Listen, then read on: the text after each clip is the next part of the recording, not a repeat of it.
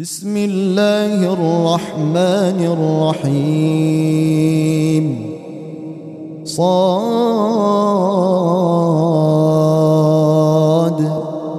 والقرآن ذي الذكر. بل الذين كفروا في عزة وشقاق. كم أهلكنا من قبلهم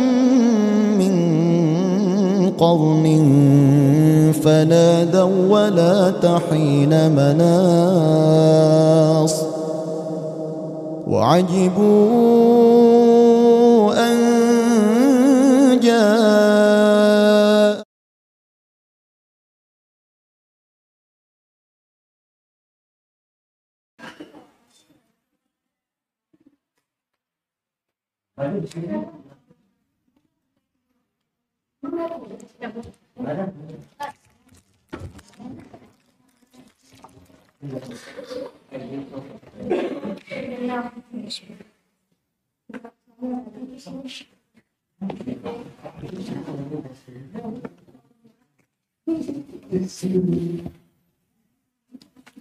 بسم الله الرحمن الرحيم السلام عليكم ورحمة الله وبركاته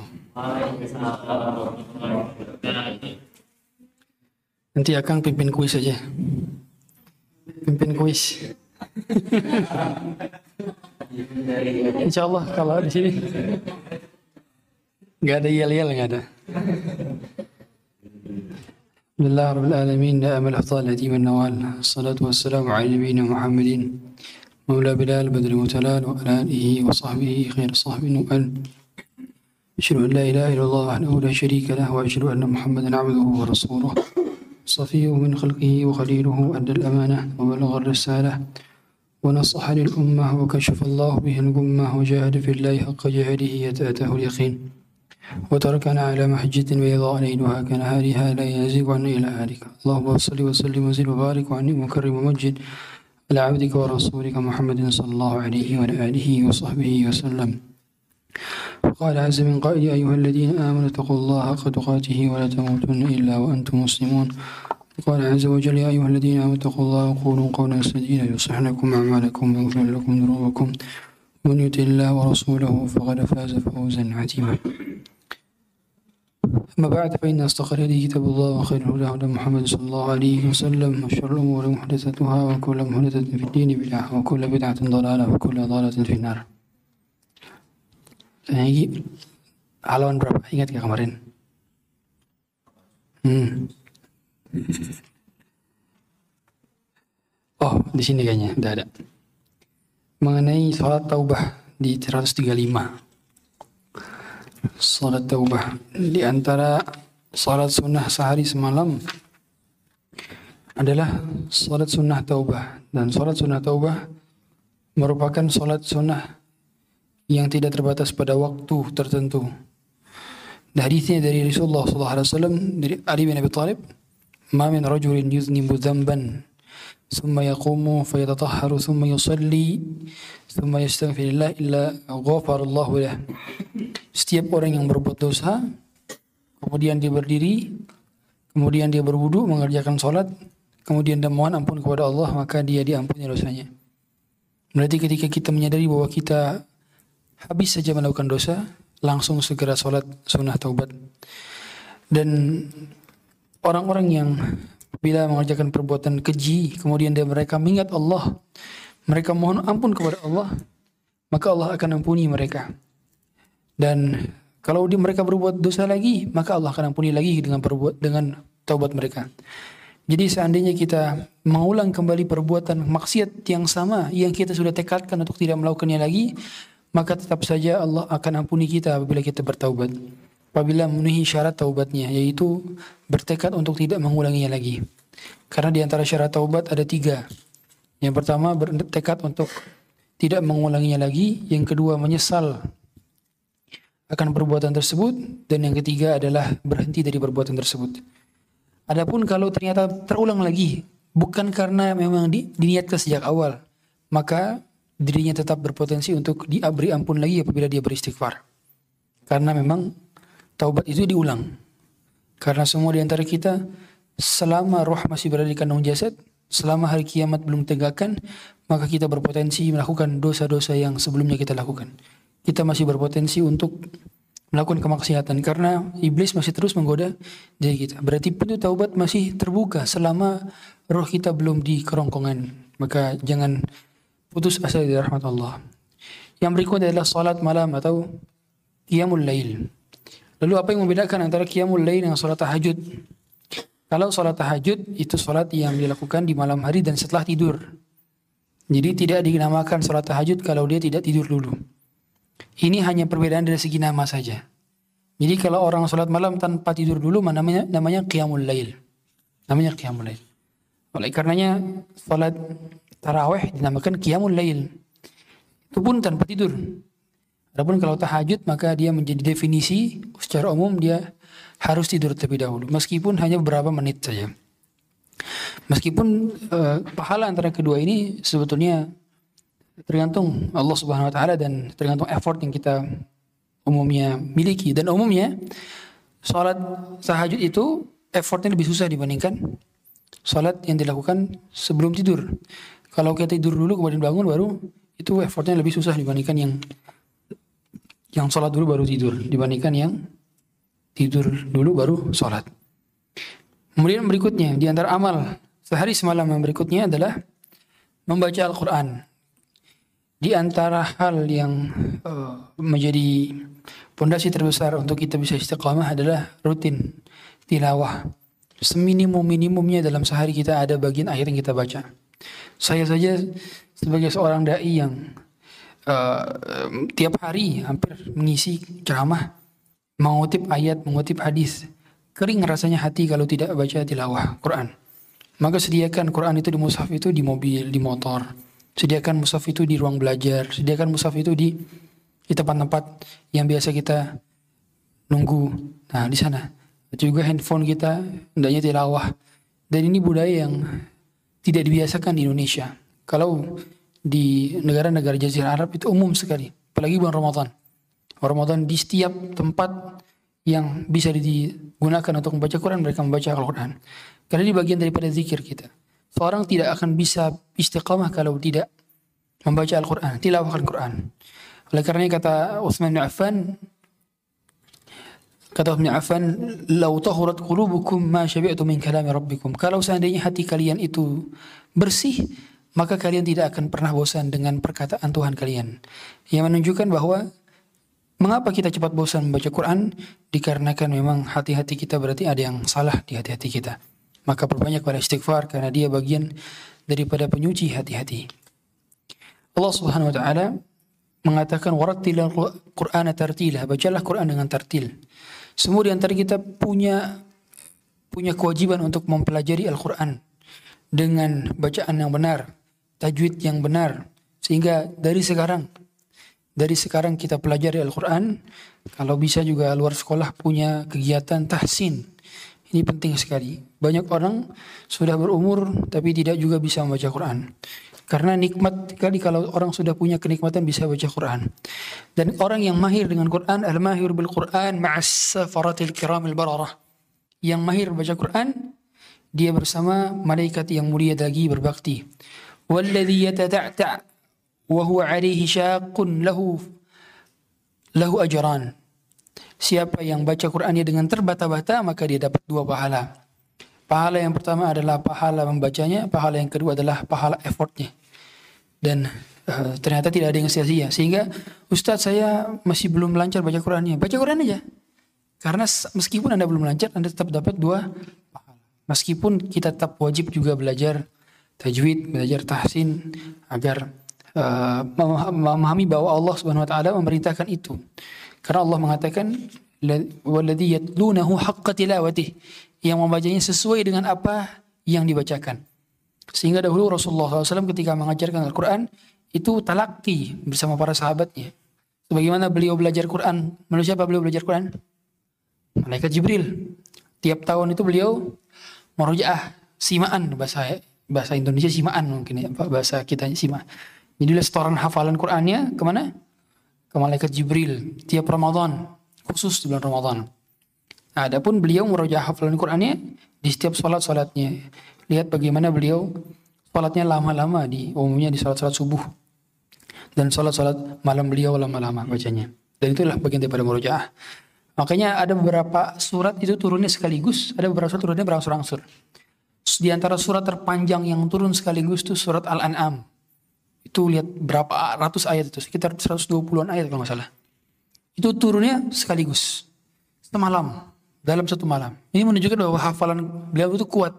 Beliau bisa menghafal ratusan ayat dalam satu malam, tanpa lupa. Memang uh, kekuatan orang-orang Arab memang pada, pada saat itu dan sampai sekarang juga mereka mereka kuat dari sisi hafalan. Umumnya begitu memang orang yang uh, generasi yang biasanya uh, tidak terlalu pandai dengan baca tulis maka kuatnya di hafalan. Karena jazirah Arab pada saat itu mereka tidak pandai dalam membaca dan tulis umumnya, tapi mereka mahir sekali dengan hafalan. Hafalan mereka kuat. Dan keutamaan membaca Quran di sini lihat perkataan daripada Rasulullah di hadis Ibnu Affan halaman 138. Khairukum man ta'allama al-Qur'ana wa 'allamahu. Sebaik-baik generasi adalah yang mengajarkan Quran dan yang belajar Al-Quran. Selama yang dikaji adalah ayat-ayat Allah berarti semua tentang Quran. Uh, tafsirnya, kemudian taksinnya, kemudian uh, tadaburnya, semuanya tentang Al-Quran maka dia bagian daripada orang yang terbaik insya Allah. Kata Rasulullah SAW juga dalam hadis Abu Musa al-Ashari, "Masalul mu'min." Seorang mukmin yang membaca Quran kal utrujah. Dia seumpama seperti buah utrujah. Utrujah itu sejenis jeruk. Ta'muha tayyib yang wanginya harum, warihuha tayyib. Rasanya harum, rasanya enak dan harumnya juga harum.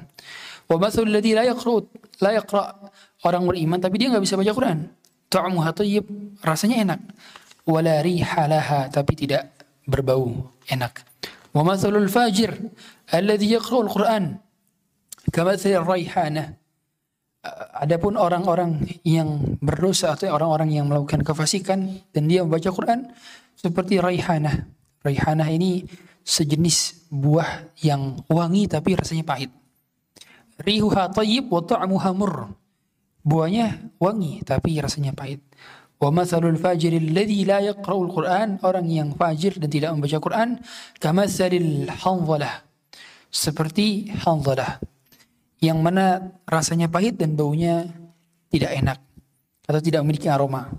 Berarti menunjukkan bahwa orang yang membaca Quran itu memiliki aroma dan orang beriman itu uh, itu baik di sisi Allah. Di sini Rasulullah SAW menggunakan analogi karena mengapa? Umumnya analogi itu mudah dipahami. Sehingga dakwah beliau caranya adalah dengan menggunakan analogi-analogi, permisalan-permisalan dengan hal-hal yang menjadi benda di sekitar beliau. Nah, kalau kita lihat nih, utrujah, rihanah, hanzalah. Ini semua kurma, tamarah tadi. Itu semua adalah bagian yang mereka melihat sehari-hari. Ya. Oh, oleh karenanya Rasulullah SAW berarti pihawai dalam memilih diksi diksinya indah dan cantik dan ini menjadi kekhususan bagi beliau alaihi wasallam. Kata Rasulullah SAW juga Iqra'ul Qur'an fa innahu ya'ti yawmal qiyamati syafi'an ashabi. Bacalah Quran karena dia akan datang di hari kiamat sebagai syafaat bagi yang membacanya.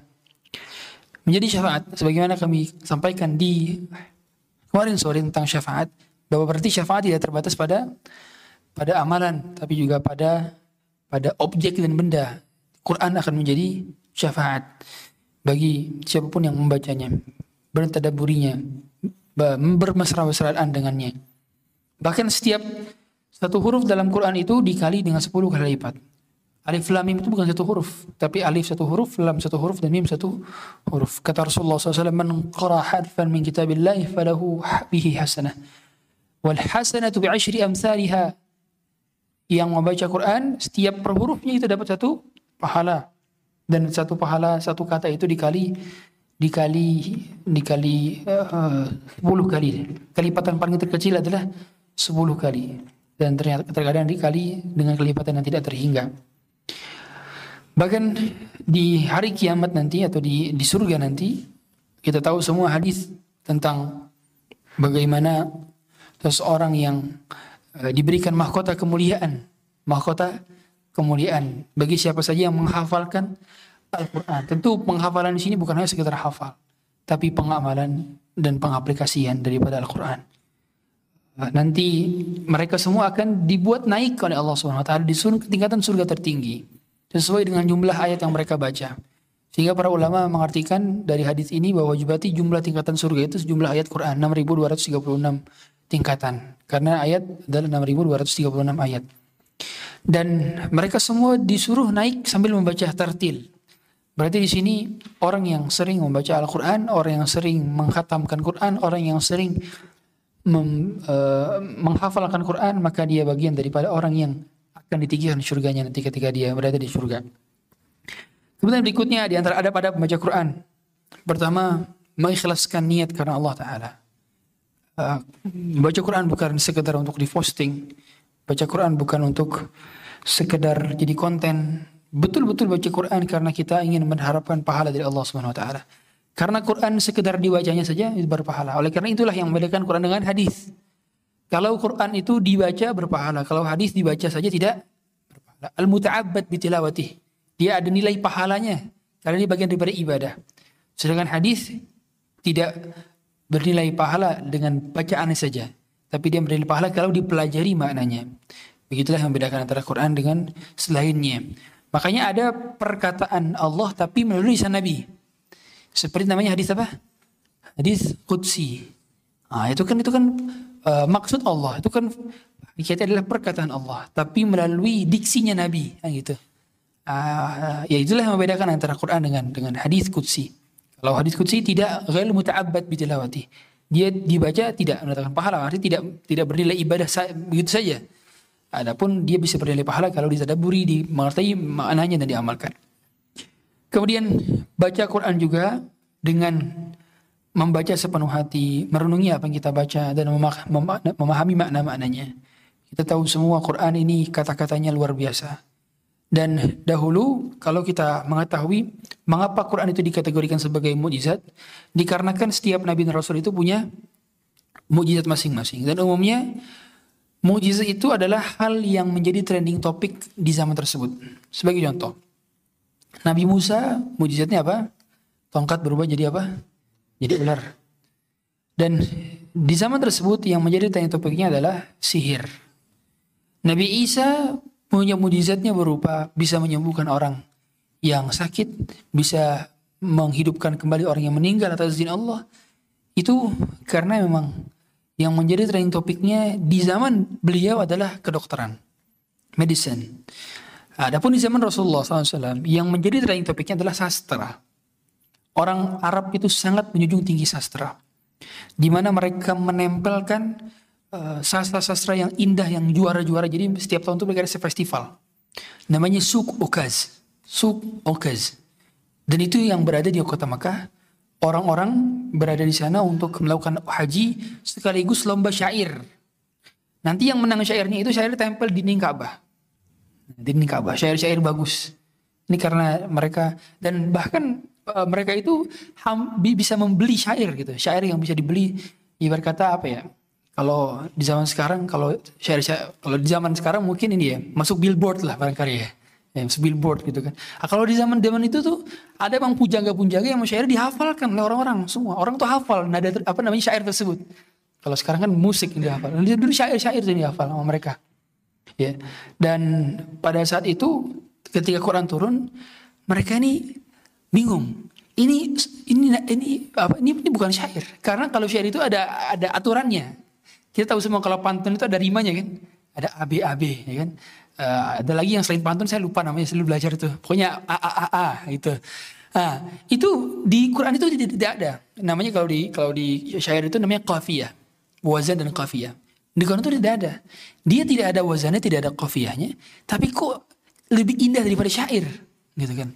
Ini luar biasa. Ini bukan perkataan bukan perkataan yang datang dari seorang yang dia pelajar syair karena dari dulu Rasulullah SAW selama 40 tahun hidup bersama mereka, itu Rasul tidak pernah buat satu syair pun.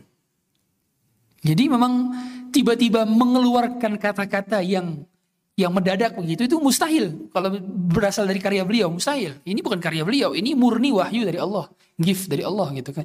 Karena umumnya orang itu kan Dia berbicara sesuai dengan apa yang sering dia bicarakan.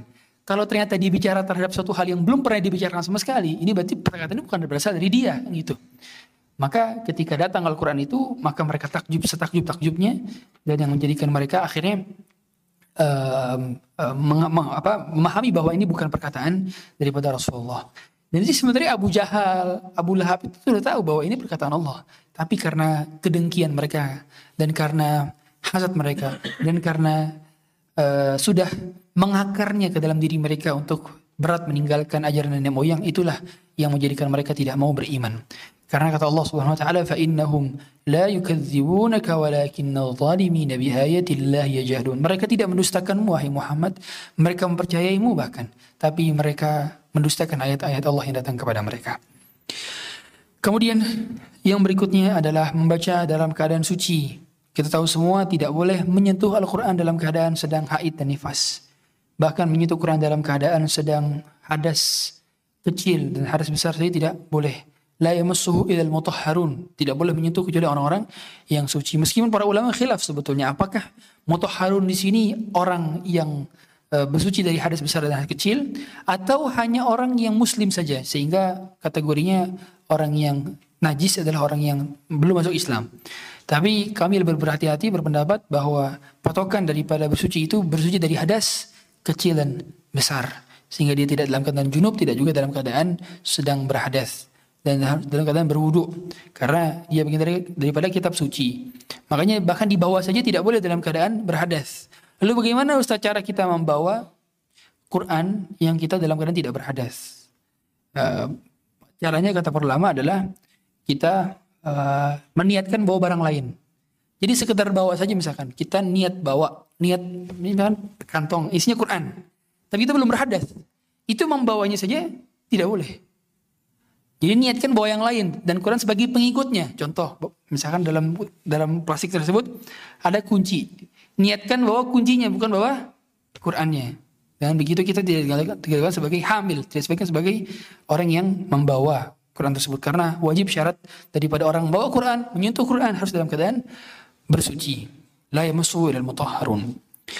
Kemudian kita juga hendaknya tidak membacanya di tempat-tempat yang kotor atau tempat-tempat yang bising. Oleh karenanya sebagian ulama mereka mengkritisi orang-orang yang yang putar murotal tapi dalam keadaan mereka ngobrol. Karena di ayat Quran sedang dilantunkan tapi mereka malah asyik ngobrol. Kita tahu semua ketika dilantunkan itu kita diam khusyuk. Wa idza quri'al Qur'anu fastami'u lahu wa ansitu. Kalau dibacaan Quran maka dengarkanlah dengan penuh saksama. Istami'u itu artinya apa? Dengarkan. Betul-betul didengarkan. Oleh karenanya umumnya di majelis-majelis Ta'lim biasanya memulai dengan tilawah Quran dulu kan.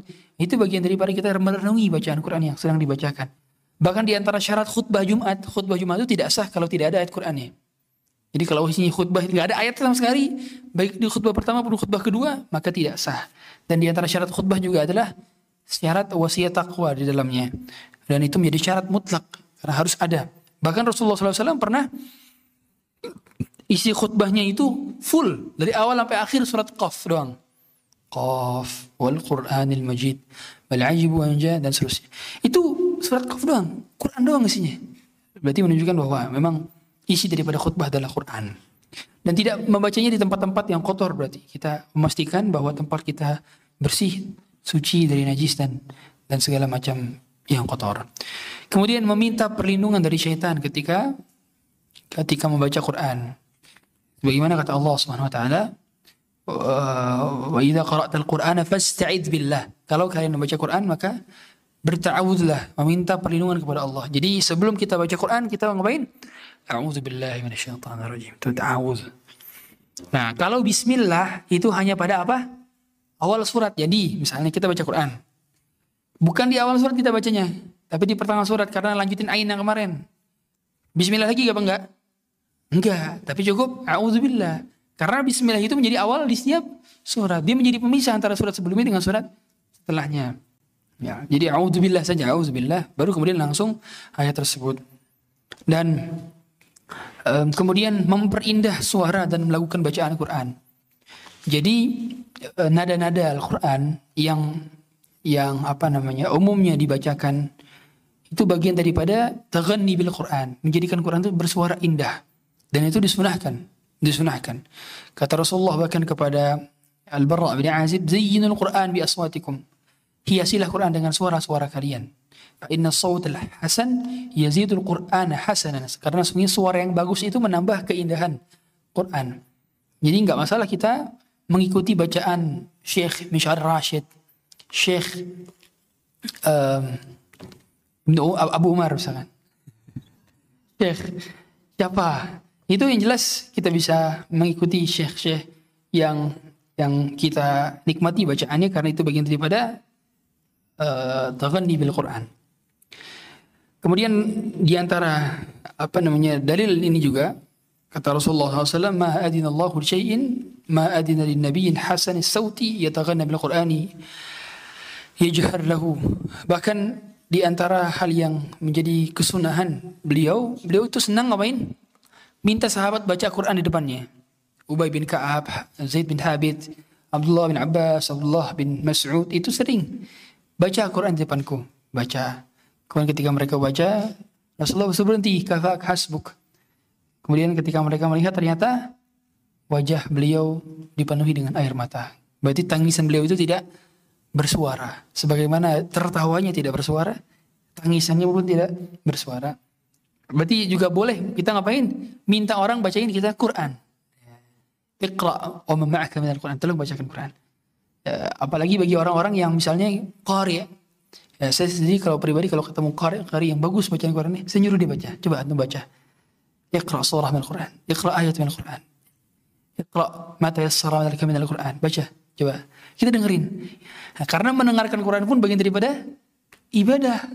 Jadi kita senang murotal itu kita kita itu dapat dapat pahala itu. Jangan sangka ya. ya. Saya pribadi kalau misalkan lagi lagi apa namanya lagi bosan dengarkan kajian, maka saya dengar murotal. Dan aktivitas kita gitu aja, ubah. Kalau nggak kajian ya murotal, kajian murotal. Jangan dengar musik. Karena tidak akan bercampur hati dari seorang hamba kecintaan kita kepada musik dan kecintaan kita kepada Quran. Maka ubah dari sekarang lifestyle kita. Kalau nggak dengar kajian, ya dengar murotal. Dua saja. Insya Allah hati akan mudah tenang dan kita akan terkontrol untuk senang kepada hal-hal yang menjadi kebaikan. Dan insya Allah akan dipertemukan juga dengan orang-orang baik. Saya di antara doa saya tiap hari adalah ya Allah pertemukan saya dengan orang baik. Maka semoga Anda menjadi bagian daripada diijabahnya doa saya ini. Berarti Anda orang baik. Dan eh, karena pada dasarnya kita ini bisa menjadi baik juga wasilah dari sekitar kita. Dan, dan itu eh, perlu bagi kita untuk bertemu dengan orang-orang baik.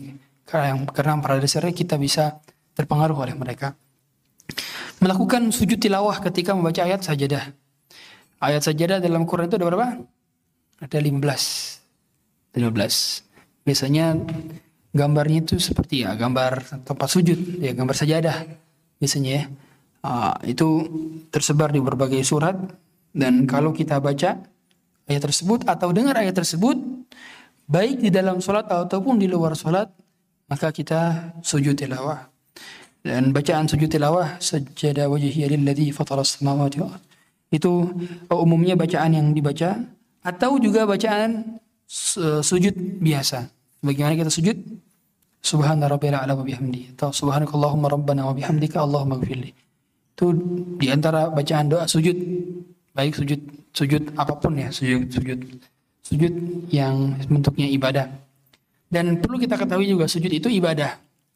Jadi saya perhatikan ada sebagian orang yang mereka ketika beranjak dari musolanya atau dari masjidnya, mereka sujud dulu terakhir.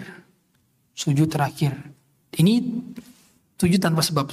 Sujud aja pokoknya. Sujud aja. Habis itu langsung pergi. Itu biasanya setelah zikir, udah doa, habis itu sujud. Nah, sujud ini haram dilakukan. Sujud ini haram dilakukan. Mengapa haram dilakukan? Pertama, sujud itu ibadah. Dan kita tidak boleh uh, membuat-buat ibadah tertentu dalam agama. Karena hal demikian tidak pernah dicontohkan Rasulullah SAW. Dan uh, sujud itu harus ada momentumnya. Harus ada, kalau dikatakan sujud syukur maka harus ada momentumnya. Dan tidak bisa dikatakan setiap saat itu sujud syukur. Karena umumnya sujud syukur itu dilakukan di momentum-momentum yang besar. Ada anak lahir misalnya, atau orang tua selamat misalnya, atau kita selamat dari musibah misalnya itu sujud syukur biasanya atau lulus dari kerjaan lulus dari kuliah dan seterusnya itu sujud syukur momentum momentum biasanya bukan dalam dalam hal-hal yang demikian makanya kalau dirutinkan ini bisa menjadi haram karena dia perkara eh, ibadah dan tidak bisa ibadah kita berinovasi di dalamnya kemudian kalau kita bersama imam maka kita nunggu imamnya sujud kalau imamnya tidak sujud maka kita tidak sujud karena patokan makmum adalah imam ya, em, sebagaimana kata Rasulullah SAW, Innama ju'ila al-imamu liyutamma bih. Nah, sesungguhnya imam itu ditunjuk untuk diikuti. Sehingga kalau imamnya nggak sujud tilawah, kita nggak perlu sujud tilawah. Kalau imam sujud tilawah, kita sujud tilawah juga.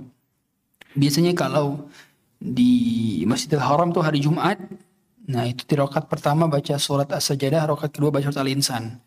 Nah, terus ayat sajadah itu ada sajadahnya tuh di surat di surat As-Sajadah. Maka kita ikut sujud. Banyak jemaah yang nggak tahu akhirnya bingung. Ada yang berdiri tetap berdiri ngelihat kanan kiri karena nggak tahu umumnya lah travel. Eh, kemudian berikutnya tidak mengkhatamkan kurang dari tiga hari. Tidak mengkhatamkan kurang dari tiga hari. Dahulu makanya Abdullah bin Amr bin As ini di antara sahabat yang kuat ibadahnya, getol ibadahnya. Jadi sering dapat riwayat. Jadi Abdullah bin Amr bin As ini ketika ya Rasulullah saya bisa puasa setiap hari ya Rasulullah saya bisa itu dia dia dia, dia sahabat yang termasuk paling rajin dan paling jago masalah ibadah ibadah imadah seperti ini ya. Uh, maka Rasulullah SAW mengatakan kepadanya Iqra'il Qur'an fi kulli syahr. Baca Quran setiap saat setiap bulan sekali satu kali khatam. Dan uh, dia mengatakan ini utiku dzalik aku bisa ya Rasulullah lebih daripada itu. Sampai akhirnya dinego-nego nego-nego dia bisa sampai lebih daripada apa kurang daripada tiga hari bisa bisa khatam. Maka kata Rasulullah SAW la yafqahu man fi aqall min thalath. Tidak akan faqih orang yang membaca Quran dalam dalam tiga hari lebih apa uh, selama tiga hari lebih daripada satu kali khatam. Berarti uh, maksimal kalau kita mau menghatamkan Quran di luar Ramadan ya di luar Ramadan. Itu adalah tiap tiga hari sekali. Berarti sehari berapa juz? 10 juz. 10 juz 10 juz itu maksimal. Nggak bisa berarti berarti sehari lebih daripada sekian juz dan bisa khatam um, lebih daripada uh, kurang daripada tiga hari nah, demikian termasuk menyelisihi sunnah Rasulullah dan ini umumnya itu karena orang uh, apa kurang fakih karena dia tidak mentadaburi maknanya karena dia hanya cepat tar store target Ustadz kenapa Ustadz kok Imam Syafi'i khatamnya 60 kali dalam bulan Ramadan Kemudian Utsman bin Affan juga khatam satu kali rakaat khatam Quran. Imam Syafi'i Ramadan itu berarti satu hari dah khatam dua kali. Satu hari khatam dua kali. Ternyata possible, it's possible. Anda lihat di YouTube baca Quran 30 juz. Itu sekitar 8 jam. Dengan bacaan yang sedang. Satu juz itu 15 menit. Bisa ternyata. Rasulullah berarti Imam Syafi'i itu 16 jamnya digunakan untuk membaca Quran 16 jamnya. Dan uh, ternyata 8 jam sisanya digunakan untuk istirahat karena istirahat sholat dan seterusnya. Karena emang beliau itu ini baca Qurannya di luar sholat, di luar sholat. Khatam itu di luar sholat. Dan sehingga kata para ulama, kok bisa? Dan kenapa kok beliau khatam Qurannya sering banget di bulan Ramadan? Kata ulama apa? Karena tadaburnya, belajar tafsirnya itu sudah dari sebelum Ramadan gitu. Sedangkan kita kebanyakan, coba kita. Kita kebanyakan gimana? Mulai baru belajar tahsinnya bahasa aja di bulan Ramadan. Belajar tahsinnya doang, sejauh perjalanan berarti kan. Berarti uh, ya kita sesuai dengan porsi kita masing-masing. Jadi nggak usah dipaksain juga seperti Imam Syafi'i akhirnya. Akhirnya sulit juga. Makanya fattaqullah mastata'tum. Bertakwalah semaksimal kita, semampu kita. Dan dalam hal ini berarti kalau kita sudah sudah mampunya sedemikian rupa kita bisanya oh kita bisanya satu, hari sekian jus lima jus misalnya bisa satu hari lima jus ya udah berarti dia dawamkan yang dimampukan dan seorang itu uh, hendaknya juga tahu batas kemampuan masing-masing dan dalam beramal juga butuh apa namanya tahapan-tahapan nggak langsung sekaligus karena banyak orang sekaligus akhirnya cepat futur setelah itu sedikit-sedikit mulai dari amal-amal yang bisa kita mampukan terlebih dahulu sama seperti sedekah kita nggak mungkin bisa sedekah satu miliar kalau dari awal dua ribu rupiah kita nggak bisa sedekahin setiap hari. Nggak bisa. Semua itu dimulai dari step-step kecil. Sama kita nggak bisa sholat teraweh yang berlama-lama sampai bersama imam yang bacaannya panjang-panjang. Kalau sholat tarawih yang 11 rakaat bersama imam saja kita tidak bisa. Maka semua dibutuh latihan, semua butuh latihan. Sama, kita nggak bisa berakhlak mulia senyum sama setiap orang. Kalau dari awal sejak awal kita sama keluarga sendiri nggak tersenyum. Ini menunjukkan bahwa memang semua itu butuh latihan dan proses. Ya. Makanya ada orang, sahabat bisa seperti Abu Bakar yang menginfakkan seluruh hartanya, seperti Umar menginfakkan setengah hartanya. Itu karena mereka memang mulai dari hal-hal sederhana dahulu yang yang mereka mulai. Ya, karena giant step itu dimulai dari little step. Kemudian menjaga lisan di antara amalan harian yang berikutnya adalah menjaga lisan kita. Menjaga lisan ini dalam perkara yang tidak bermanfaat dan dalam perkara dosa.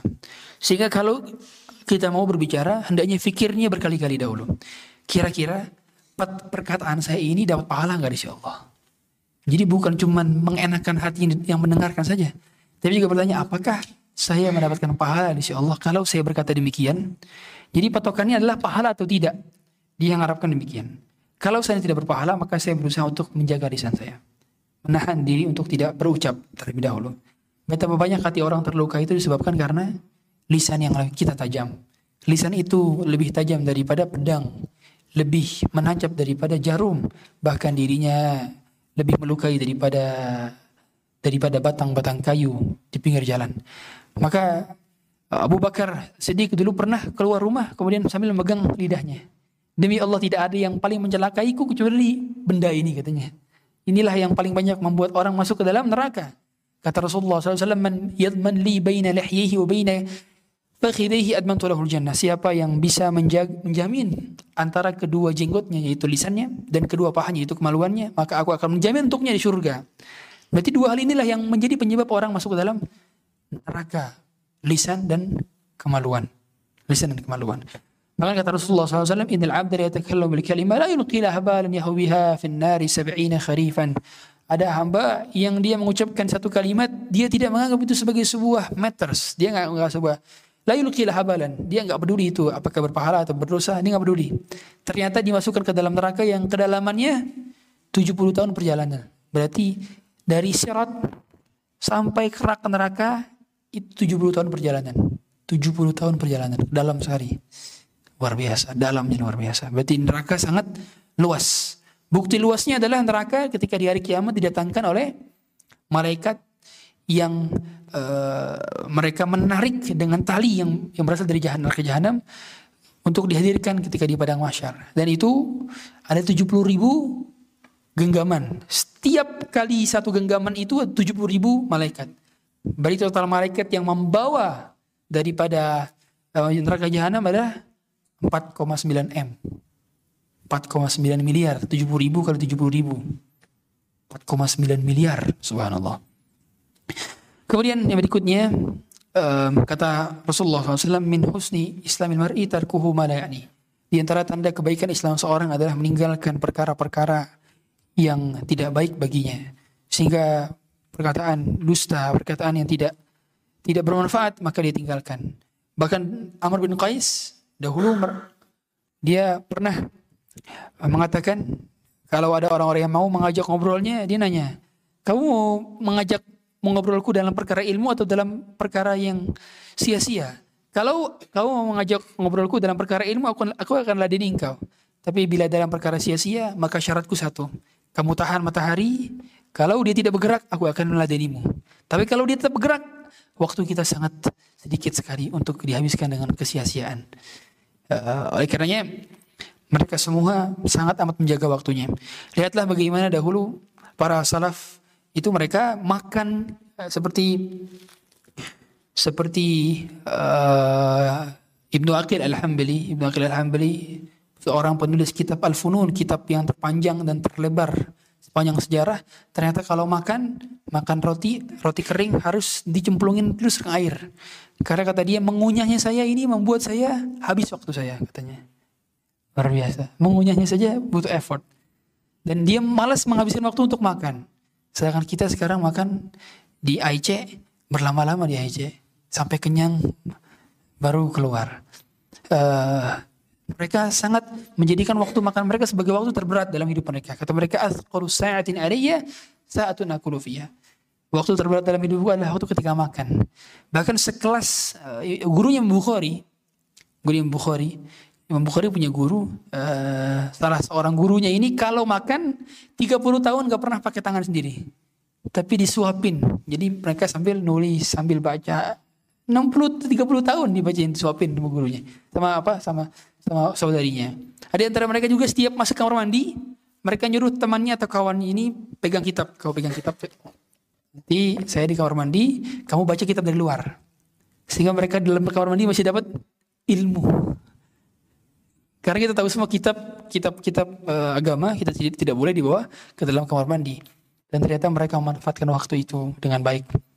Uh, makanya Rasulullah SAW menyuruh kita bagaimana cara agar kita maksimalkan waktu kita dalam perkara ibadah. Kata beliau, "Idza qumta ila salatika fasalli salata muwaddi'." Kalau kamu salat, maka salatlah seperti salat perpisahan. Seperti ibadah perpisahan. Kalau kamu kajian seolah-olah seperti kajian terakhir. Kalau kamu umroh seperti umroh terakhir. Kalau kamu kerja seperti kerja terakhir. Gitulah kita menghadapi hari-hari. Sehingga dalam perkara ibadah kita bisa maksimal. Dikarenakan kita menganggap itu sebagai hari terakhir kita. Sama seperti saya, barangkali ini kajian terakhir. Kita tidak ada tahu umur. Dan kita semua pada dasarnya tidak mengetahui kapan diwafatkan oleh Allah. Dan semua orang bisa diwafatkan dalam keadaan apa pun yang Allah inginkan. Kemarin penitia kajian. Kami kami baru ke Malang kemarin kan belum lama. Kemarin sekitar November ke Malang. Itu penitia kajiannya meninggal. Subhanallah. Meninggal habis lari. Habis lari 10k gagal nafas meninggal dunia. Lari ya. Sehat tubuhnya fit. Lebih sehat daripada saya mungkin. Badannya bagus sekali subhanallah. Tidak tahu. Orang sesehat itu ternyata Allah wafatkan. Umurnya masih muda. Uh, kata kata kata Imam Syafi'i fakam min sahihin mata min ghairi illatin wa kam min saqimin ashahin min ad-dari betapa banyak orang mati tanpa sebab betapa banyak orang yang sakit tapi tidak juga mati-mati yeah. kemudian kata beliau uh, berarti menunjukkan apa tanda mati itu tidak tunggu sakit dan tanda orang sehat tidak berarti dia hidup selamanya. Dan lisan juga pada dasarnya menjadi salah satu fitnah terbesar di akhir zaman. Kita tahu semua uh, di antara cara kita agar terhindar dari fitnah di akhir zaman adalah dengan menjaga tiga perkara. Yang pertama adalah amsik alaika lisanak. Jaga lisan kita. Kemudian yang kedua adalah wal yasa'ka baituk. Uh, hendaknya berdiam diri banyak di rumah. Wabki ala khati'atik dan tangisilah dosa-dosamu. Jadi tiga hal ini yang membuat kita terjaga dari fitnah. Dan ternyata yang pertama Rasulullah ajurkan adalah menjaga lisan-lisan kita. Kalau dalam ini berarti menjaga jari jemari kita dari komentar-komentar, status-status, story-story, threads, X, dan seterusnya. TikTok. Terkadang jari jemari kita lebih tajam daripada lisan jenis kita. Maka uh, pada hari-hari ini hendaknya kita mensedikitkan kita untuk Eh, berada di sosial media karena umumnya orang ketika berkomentar dia tidak tidak takut bahwa dirinya akan dihisap. Isu berganti. Tapi catatan hisap telah tercatat bahwa ada kalimat kita dan komentar kita yang melukai hati orang, menggibahi orang. Ya, maka jagalah lisan-lisan ini. Dan eh, ada seorang yang dimasukkan ke dalam neraka disebabkan karena dia menganggap bahwa Allah tidak akan mengampuni seorang itu. Allah tidak akan mengampunimu selamanya. Itu bagian daripada orang yang berpotensi juga masuk ke dalam neraka. Kita tahu semua menyempitkan apa yang Allah lapangkan itu bagian daripada sebuah hal yang keliru. Dan dalam hal ini berarti seorang tidak boleh menganggap sempit rahmat Allah Subhanahu wa taala. Semua orang yang masih hidup berpotensi mendapatkan rahmatnya. Seandainya sin cerita itu ditutup sebelum kita tahu Mungkin saja kita akan menganggap Umar bin Khattab sebagai orang yang masuk neraka. Tapi ternyata Umar bin Khattab menjadi orang termulia kedua di umat ini. Ini menunjukkan bahwa ending tidak ada yang tahu. Barangkali orang-orang yang kita lihat sekarang jauh dari ilmu agama, jauh dari kebaikan. Ternyata ketika dia masuk Islam, ketika dia hijrah, ketika dia mengaji, dia lebih rajin daripada kita. Maka kita jangan pernah remehkan keadaan seseorang. Yang berikutnya yang ke-18. Tuntutan sunnah ketika keluar dan masuk ke dalam rumah. Masuk rumah pakai kaki, kaki, kaki apa? Kanan. Keluar rumah pakai kiri. Masuk masjid juga sama. Kalau masuk WC pakai kiri. Dan eh, ini Rasulullah SAW melakukan dalam perkara-perkara baik maka Rasulullah pakai tangan kanan. Dalam perkara-perkara buruk maka Rasulullah pakai tangan kiri. Berarti ngambil sampah pakai tangan apa? Kiri. Ingat ngambil sampah. Cebok pakai tangan kiri. Jangan eh, semua pakai tangan kanan berarti ya. Berarti nggak semua harus pakai tangan kanan. Yang buruk-buruk pakai tangan kiri. Berarti menunjukkan nyisirnya Rasulullah itu dari mana? Ke kanan sebetulnya. Kanan. Kebanyakan orang dari kiri. Coba antum menyisir mana? Nah, kalau kekang ini ke tengah enak. tengah. Ke kanan, lalu ke kanan. Karena kata Aisyah, "Yuh- yu'jibuhu tayammun fi tarajjulihi wa tana'ulihi wa fi sya'ri kulli wa fi tuhuri wa fi sya'ni kulli. Beliau senang itu mendahulukan yang kanan dalam pakai sendalnya, pakai eh, apa, menyisirnya dan juga dalam bersucinya, wudhunya dan dalam perkara-perkara kebaikan. Nah, kata para ulama em, berarti berarti dalam hal ini kalau kita mandi pun itu pun dimulai dari yang kanan terlebih dahulu. Jadi bagian yang kanan nih, mandi mandi junub juga termasuk ini kita yang kanan dulu, kanan sebelah kanan tiga kali baru sebelah kiri. Meskipun itu bukan termasuk rukun. Kalau rukunnya adalah pertama niat, yang kedua isalul ma ila badan. Menghadirkan seluruh air ke seluruh permukaan tubuh. Itu saja syarat mandi wajib. Jadi eh, tanpa berwudu pun sah.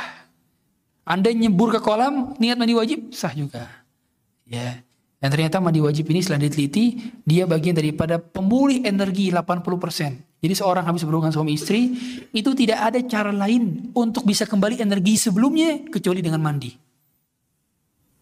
Mohon maaf ya jomblo. jomblo mandinya mandi sunnah, bukan mandi wajib saja. Ya. Mandi sunnah. Eh, kemudian berzikir kepada Allah ketika masuk rumah. Dan kita tahu uh, zikir, makanya zikir-zikir yang hendaknya kita baca itu berada di dalam rumah ya. Banyak berzikir. Kemudian baca Quran yang banyak di dalam rumah. Karena sebaik-baik tempat membaca Quran itu di rumah sebetulnya. Di rumah. Sebaik-baik sholat sunnah di rumah. Karena agar tidak menjadikan rumah kita sebagai kuburan. Yang berikutnya adalah masuk rumah dengan membaca doa. Eh, di antara baca doa ketika masuk rumah Allahumma inni as'aluka khairal mawlij wa khairal makhraj. Bismillahi walajna bismillahi kharajna. Wa ala Allahi rabbina tawakkalna. Ah, doa keluar rumah bismillahi tawakkaltu ala Allahi la hawla wa la quwwata illa billah doa naik kendaraan subhanalladzi sakhkhara lana hadha wa ma kunna lahu muqrinin inna ila rabbina lamunqalibun jadi sebenarnya doa naik kendaraan itu eh, yang sunnah itu kayak gitu, bukan Bismillahi majreha wa mursaha. Itu bukan doa naik kendaraan. Betul itu doanya Nabi Nuh ketika dia sedang di kapal, tapi bukan menjadi doa naik kendaraan umat Rasulullah SAW gitu ya. Jadi doanya subhanallah dan itu banyak kita lalaikan. Makanya saya katakan kemarin di antara tanda Allah mencabut hidayah, mencabut taufiknya dari kita adalah kita dibuat lupa oleh doa-doa ketika kita beraktivitas. Kalau Allah sudah menarik taufik dari kita, kita lupa. Makan harusnya bilang bismillah tapi lupa. Minum harus bilang bismillah ya lupa. Harus kanan, pakai tangan kiri. Harus duduk malah berdiri dan seterusnya. Itu karena Allah sudah mencabut taufik dari kita. Maka di antara doa untuk taufik adalah Allahumma wafiqni wasaddidni. Ya Allah berikanlah aku taufik dan luruskanlah aku. Kemudian mengucapkan salam ke orang yang berada dalam rumah. Fa idza dakhaltum buyutan fasallimu ala ahliha. Kalau kalian masuk ke rumah uh, maka ucapkanlah salam. Fasallimu ala anfusikum, fasallimu ala anfusikum tahiyatan min indillahi mubarakatan thayyibah. Mengucapkan assalamualaikum, mengucapkan salam. Dan kita tidak boleh mengucapkan salam duluan kepada orang Yahudi dan Nasrani, orang kafir. Kata Rasulullah, la tabda'ul yahuda walan nasara bis salam. Jangan ucapkan salam kepada orang Yahudi dan Nasrani. Tapi kalau mereka mengucapkan salam duluan gimana? Waalaikumsalam. Boleh waalaikumsalam. Kalau mengucapkan salam duluan mereka. Kita mengucapkan apa? Kita menjawab salamnya itu bukan karena kita mendoakan rahmat, tapi karena bagian daripada keadilan. Keadilan kata para ulama, keadilan. Uh, Waalaikumsalam. Boleh, waalaikumsalam. Kalau menjawabnya, ya. Tapi kalau mereka mendoakan yang buruk, assalamualaikum, baru kita bilang apa? Waalaikum. Waalaikum saja. Ya, itu bagian daripada cukup. Dahulu Aisyah berassalamualaikum, Aisyah ngomel-ngomel dulu. Akhirnya Rasulullah mengingatkan Aisyah, bayangkan sebegitu lembutnya Aisyah. Padahal ini apa orang Yahudi yang dahuluan. Uh, begitu begitu lembutnya Rasulullah SAW menegur Aisyah. Sampai akhirnya uh, Rasulullah menyuruh Aisyah untuk mengucapkan waalaikum saja, cukup waalaikum saja. Kemudian bersiwak setelah masuk rumah. Bersiwak setelah masuk rumah. Ingat, keluarga kita adalah pihak yang paling berhak untuk mendapatkan aroma tubuh wangi kita. Aroma tubuh aroma wangi mulut kita. Uh, aroma wangi ketek kita. Jangan sampai pulang ke rumah justru bawa semua bakteri dari luar rumah menjadikan mereka terganggu dengan dengan kita. Makanya sebelum sebelum kita memastikan kita meluk mereka, mencium mereka, harus pastikan tubuh pun bersih. Rasulullah SAW sebelum masuk kamar Aisyah ngapain? Siwakan di depan kamar, siwakan dulu. Baru masuk. Make sure bahwa tidak ada bau mulut. Karena umumnya banyak sekali jika kami dapati uh, permasalahan rumah tangga itu dimulai karena kurangnya komunikasi masalah seperti ini. Padahal ini penting untuk dikomunikasikan. Yang beb, mohon maaf, kamu sepertinya perlu uh, perawatan gigi. Oh, oh, perlu untuk kayak gini. Itu disampaikan.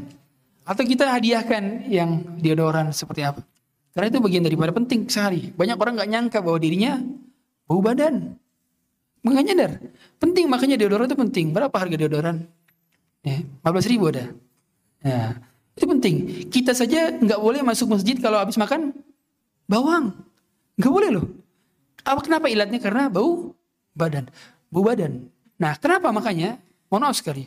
Orang yang pulang kerja itu harus make sure kaos kakinya, ketiaknya itu make sure. Karena kalau kita masuk masjid itu kan itu kan ngelekep kan. Apa namanya ngelekep? Bahasanya apa?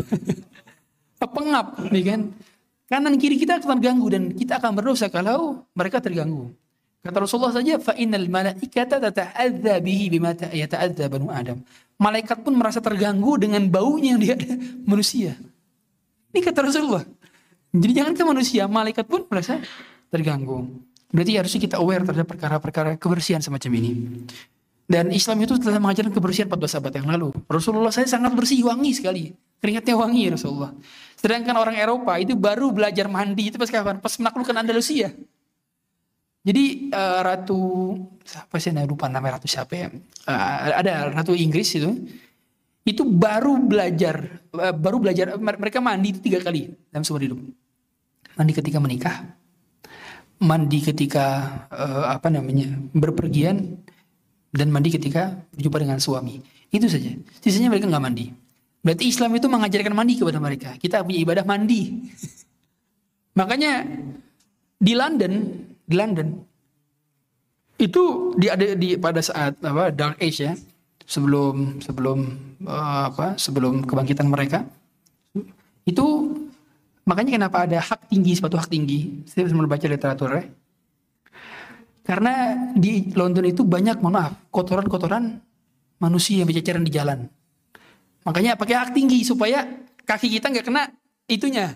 Nah, luar biasa Islam mengajarkan kebaikan Ya, kalau sekarang misalkan gak jauh beda seperti di India ya. Coba lihat, Anda ke India. Nah, itu banyak orang buang air di pinggir jalan. Subhanallah. Bergizi untuk makan di situ. Iya. uh, tadi Islam sudah mengajar kebersihan dari jauh-jauh hari. Berarti uh, di antara amalan yang harusnya kita perhatikan adalah menjaga kebersihan. Mengerjakan sholat dua rakaat setelah masuk rumah dan ketika hendak keluar rumah.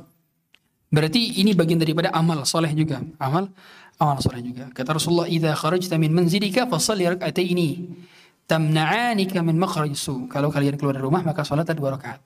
Wa idza dakhalta ila manzilika fasalli rak'ataini tamna'ani min makhraj su. Masuk rumah juga salat sunnah. Nah, salat sunnah, salat sunnah semacam ini adalah salat sunnah mutlak umumnya. Nah, karena rumah semakin sering dipakai untuk salat sunnah maka semakin berkah. Rasulullah SAW dulu sengaja sholat di rumah Anas. Dan Anas sengaja mengundang Rasulullah sholat di situ, mempersilahkan. Upaya berkah rumahnya Anas. Makanya rumah tangga Anas, anak-anak Anas berkah semuanya. Harta Anas pun menjadi berkah. Karena pernah disolati oleh Rasulullah SAW. Berdoa sewaktu keluar rumah. Jadi antara doa keluar rumah adalah selain tadi adalah Allahumma a'udzubika an adilla au uzal au azilla al uzal itu di antara di antara doa au adlima adlam au au ajhala au yujhala alayya itu di antara doa ketika kita keluar rumah. Dan ketika orang baru baca ini maka dia mempasrahkan dirinya terhadap segala hal yang akan mencelakainya. Maka Allah akan jaga dirinya dari semenjak keluar hingga dia kembali lagi ke rumahnya. Atau tadi yang gampang sebagai doanya Anas bismillahi tawakkaltu ala Allah la haula wala quwwata illa billah tuntutan sunnah ketika keluar dan masuk masjid masuk masjid pakai kaki kanan keluar masjid pakai kaki kiri masuk slop mes, slop sendal kaki apa kanan keluar stop sendal pertama kali kiri jadi gimana kalau misalkan mau masuk masjid sedangkan yang keluar pertama kali kaki kiri masuknya pakai kaki kanan. Gimana coba? Gimana? Nah, berarti ini sendal nih. Nih, antum sendal. Keluarnya keluar sendal dulu, tak injak ke kaki. Apa injak sendalnya sebelah kiri? Sian kaki orang diinjak. Nah, dia, dia lepas lepas selop selop kaki kiri lepas selop injak baru habis itu kaki kanan dilepas masuk masjid. Tak. Begitu pula ketika keluar masjid. Nah, keluar masjid yang pertama keluar kaki apa? Kaki kiri. Yang pertama kali masuk apa? Kaki apa? Kaki kanan. Berarti keluar dulu. Keluar itu nggak masuk slop. Tapi keluar nginjak atas sendalnya. Keluar kaki kiri, nginjak atas sendalnya. Keluar kaki kanan langsung masuk slop. Masuk. Habis itu masuk terakhir kaki kiri. Baru jalan. Nah. Gitu caranya. Ribet gak? Insya Allah enggak. Ya. Karena ini sunnah, sunnah yang banyak tertinggal. Tinggal. Dan ini harus biasakan pada dasarnya. Saya juga kadang-kadang sering lupa. Diingetin lagi, diingetin lagi. Karena ini bagian dari kesabaran untuk kesabaran gitu ya. Tinggal kadang-kadang orang tinggal lempar-lempar. Jadi harus sabar, harus sabar. Iya. Dan baca doanya gimana? Gimana baca doanya? Masuk masjid. Allahumma tahli apa rahmati. Keluar masjid. Allahumma ini as'aluka min fadlik. Itu harus dihafalkan ya. Hal semacam ini doa-doa harian itu penting. Pertama buat bekal bagi kita, kedua bekal bagi anak-anak kita. Seandainya anak-anak kita ngajar ngajarin lagi anak-anak anak-anak lagi terus ngajarin jariah tuh. Itu jariah. Maka sekadar-kadar minimal ya buat kita dapat pahala jariah dari anak soleh.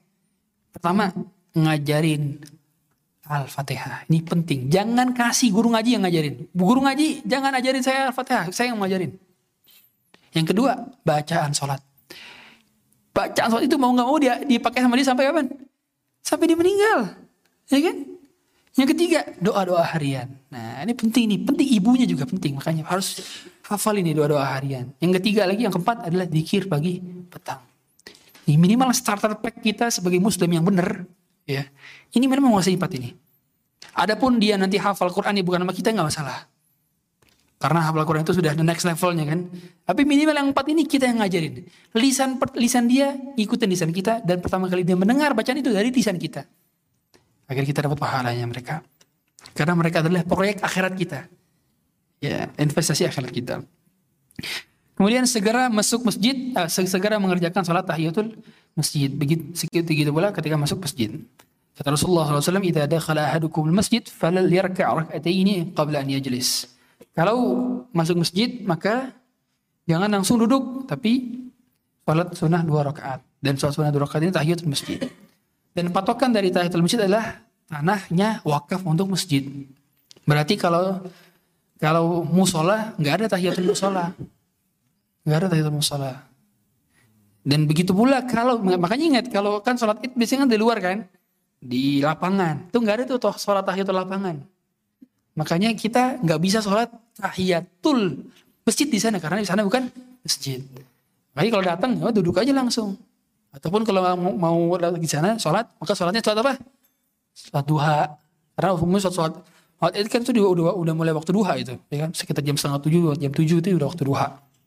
Uh, dan kemudian keluar masjid mengurang dari kiri, berdoa dan salawat ketika keluar masjid juga bagian daripadanya Uh, kemudian berniat lagi untuk pergi ke masjid lagi. Jadi di antara orang yang mendapatkan naungan ketika sudah tidak ada lagi naungan Allah, ya sudah tidak ada lagi naungan kecuali naungannya adalah rajulun atau syabun nasya'a fi ibadillah rabbi atau rajulun mu'allaq qalbuhu mu'allaq bil masajid ada seorang laki yang hatinya terpaut ke masjid dia dia merindukan kapan dia meletakkan sendal di masjid kapan dia meletakkan dahinya di karpet-karpet masjid kapan dia berzikir kapan dia mendengarkan kajian di masjid, dia merindukan. Berarti yang dinantikan adalah kapan azannya, kapan azan, kapan azan. Itu yang dinantikan. Ya. Kemudian tuntunan sunnah dalam azan dan iqamat. Di antara kesunahan kita ketika kita mendengarkan azan adalah ngapain? Ikutin, ikutin. Jadi dia berdiam diri dulu. Jadi eh, ketika muazin mengucapkan Allah Akbar, kita juga mengucapkan Allah Akbar. Hal yang sama seperti diucapkan oleh muazin. Yang kedua, adalah berdoa dan bersalawat selepas adanya azan. Uh, di antara di antara apa namanya doanya gimana? Allahumma rabb hadhihi ad-da'wati at-tammah salati al-qa'imah ati Muhammadan al-wasilah wal fadilah ba'athu maqama alladhi wa'adtah innaka la tukhliful mi'ad. Tuh, di antara doa yang umum dibacakan ati Muhammadan. Ati Muhammadanil. Muhammadanil. Nah itu ya. Kemudian um, sunnah mengenakan sendal dan pakaian. Jadi pada saat kita menggunakan sendal dan pakaian ini adalah berupa kenikmatan Allah berikan kepada kita. Sehingga ada doa-doanya juga ketika kita menggunakan sendal dan menggunakan pakaian. Uh, umumnya ketika menggunakan pakaian sunnah yang paling utama adalah kita mengetahui bahwa itu kenikmatan dari Allah. Yang kedua, pakaian tersebut dikibas. Jadi nggak langsung dipakai. Sepatu, sendal, ataupun kalau ada debunya kibas dulu. Kibas. Kenapa? Karena e, dikhawatirkan ada adanya hewan atau serangga yang berbahaya. Sama seperti kasur. Kalau kita mau tidur, diapain kasur nih? Dikeprok-keprok. Dikibas-kibas. Karena kalau itu emang dia dikhawatirkan ada syaitan yang sebelumnya di sana. Kemudian mendahulukan yang kanan ketika mengenakan. Begitu pula baju. Nah, banyak orang bingung. Kalau pakai jaket gampang, pakai jaket, pakai apa lagi? Uh, planel, apa lagi? Ya, ke kemeja itu kan dari kanan gampang. Tapi kaos kalau kaos kadang-kadang susah. Tapi yang biasa kepala dulu, kepala masukin, baru ke kanan, itu kiri. Nah itu termasuk. Um, kemudian tidak boleh pakai sendal sebelah doang. Jadi seandainya begini, teman-teman. Kadang-kadang kita naruh sendal itu udah bener rapi. Eh pas keluar masjid atau pas keluar sekolah, eh keluar sekolah, pas keluar eh, kantor, tiba-tiba satu sendal di sini, satu sendal di sono jauh. Akhirnya kita pakai sebelah, terus jingkrak-jingkrakan habis itu. Ya kan? Nah, ini hukumnya tidak boleh. Hukumnya tidak boleh. Karena kita mengapa? Kita menzalimi kaki kita yang sebelahnya. Masa yang cuma dapat sendal satu doang, yang satu lagi enggak? Gitu ya. Kata Rasulullah, "Wal yu'ni jami'an aw liyakhlaq jami'an." Kalau pakai pakai dua-duanya, kalau lepas lepas dua-duanya. Enggak boleh satu dipakai, satu tidak. Meskipun pada saat itu kita bukan karena kita emang pengen itu sendal hilang kunjung sono. Tapi emang karena emang itu bagian daripada hajat. Tapi kata para ulama tetap saja kita hendaknya menahan diri nggak masalah kotor sebentar. Tapi jelas tetap mengamalkan sunnah. Jadi tahan dulu tuh. Bawa sendal satunya, lari ke sana, habis itu pakai dua-duanya ketika di sana. Karena kenapa? Karena ini bagian daripada kebiasaannya syaitan. Kita tahu semua ada tasyabuh yang dilarang. Ada empat tasyabuh apa? tashabbuhum bil kufar, tashabbuhum bil fusaq, tashabbuhum bi ba'di hayawanat, tashabbuhum bi syaitan. Tashabbuh dengan syaitan. Itu enggak boleh. Sendal pakai sebelah. Um, dahulu Syekh bin Bas pernah juga ditanyakan tentang kayak gitu kondisinya. Syekh, Syekh gimana kalau sendal kita ternyata lari ke sono, satunya di sini. Kita jangan gerakan kata kata Syekh. Uh, ini stata'ta alla tidak sunnah illa bi khutwatin fafa'al. Kalau kamu bisa nyeker sebentar demi mengamalkan sunnah, maka lakukanlah. Luar biasa. Jadi mengamalkan sunnah ini bagian nyeker. Sebentar nggak masalah ya. Bahkan Rasulullah SAW pun dalam beberapa situasi diriwayatkan oleh sahabat beliau itu pernah nyeker nggak pakai sendal. Pernah nggak pakai sendal? Apa namanya? Barefoot ya bahasa sekarang tuh. Ya pernah beliau tapi itu tidak sering. Tidak sering. Umumnya beliau pakai sendal. Dalam beberapa kondisi saja. Menunjukkan bahwa beliau beliau apa namanya sesekali pernah demikian. Beliau sekali pernah naik kuda yang paling mahal. Tapi juga tidak pernah malu juga ketika naik keledai. Keledai kendaraan yang paling rendah. Beliau juga pernah makan-makan dengan sahabat-sahabat yang kibar kibar sahabat Abdullah bin Auf bin Affan makan makan. Tapi juga tidak malu ketika diundang makan oleh budak. Tidak malu juga ketika diajak belanja oleh budaknya berarti menunjukkan bahwa beliau tawadu. Begitulah yang harusnya kita. Meskipun kita sudah terbiasa dengan hal mewah tapi ketika ada suatu kondisi yang memang memungkinkan untuk kita biasa-biasa saja, maka biasa-biasa saja. Orang yang terbiasa dengan Alphard, Palisade, maka dia harus mulai membiasakan juga dengan hal-hal yang sederhana. Karena tidak selalu kondisi dalam satu hal. Gitu ya. Kemudian tidak boleh menyerupai wanita. Laki-laki tidak boleh menyerupai, wanita tidak boleh menyerupai laki-laki dalam berpakaian. Sekarang ini semakin zaman sekarang ini semakin rancu. Pakaian laki-laki sampai wanita semakin rancu. Ya, dan itu tidak bukan karena dunia fashion bergerak terus-terusan dan orang makin aneh-aneh pakaiannya. Nah, makanya Rasulullah SAW melaknat al-mutashabbihin min ar-rijal bin nisa'i wal mutasyabihati min an-nisa'i bir rijal. Rasulullah melaknat Allah melaknat orang-orang yang menyerupakan laki-laki dari kalangan perempuan dan menyerupakan perempuan dari kalangan laki-laki termasuk dari segi pakaiannya pakaiannya Uh, maka pakaianlah pakaian yang uh, bagus dan itu pada dasarnya tidak tidak tidak menjadikan kita sombong. Jadi nggak masalah kalau kita pakai pakaian bagus, tayyib boleh. Yang tidak boleh itu pakai pakaian untuk tujuan sombong. Dan umumnya kesombongan itu didapati dari orang-orang yang pakaiannya itu beridentitas kelebihan. Jadi contoh, ada pakaian yang harganya satu kaos itu 10 juta misalnya. Jadi ini mubazir. 10 juta itu bisa berapa piece tuh. Ya, kalau misalkan kaos oblong. uh, makanya hal demikian dihindari pada dasarnya. Karena umumnya barang-barang branded yang terlalu mahal itu mewariskan kesombongan biasanya. Biasanya. Makanya saya pribadi istri saya bilang eh, apa mau meminta beli tas ini, tas ini, tas ini. Saya bilang saya bisa beliin kamu kayak gitu. Tapi yang lebih utama itu ya patokannya kualitas bukan sekedar brand.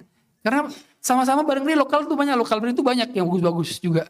Saya lebih baik lo majukan UMKM dan dengan kualitas bahan yang sama. Kadang-kadang merek-merek itu cuma merek-merek prestis saja sebenarnya. Cuman dari quality nggak jauh berbeda dengan lokal uh, apa lokal produk di Indonesia. Dan yang berikutnya adalah kaum laki-laki tidak boleh pakai pakaian yang isbal. Jadi celana di bawah mata kaki ini bagian daripada isbal. Tidak aja kita memotongnya termasuk sarung usahakan itu di atas mata kaki.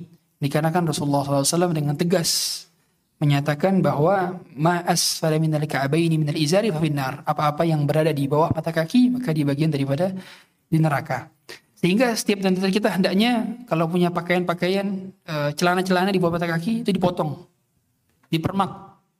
Bayar 20 ribu paling. Ya, 20 ribu Ya, bahkan ada dalil yang menyatakan demikian salatatun la yukallimuhumullahu yaumal qiyamah wa la yanzur ilaihim wa la yuzakkihim wa lahum adzabun alim.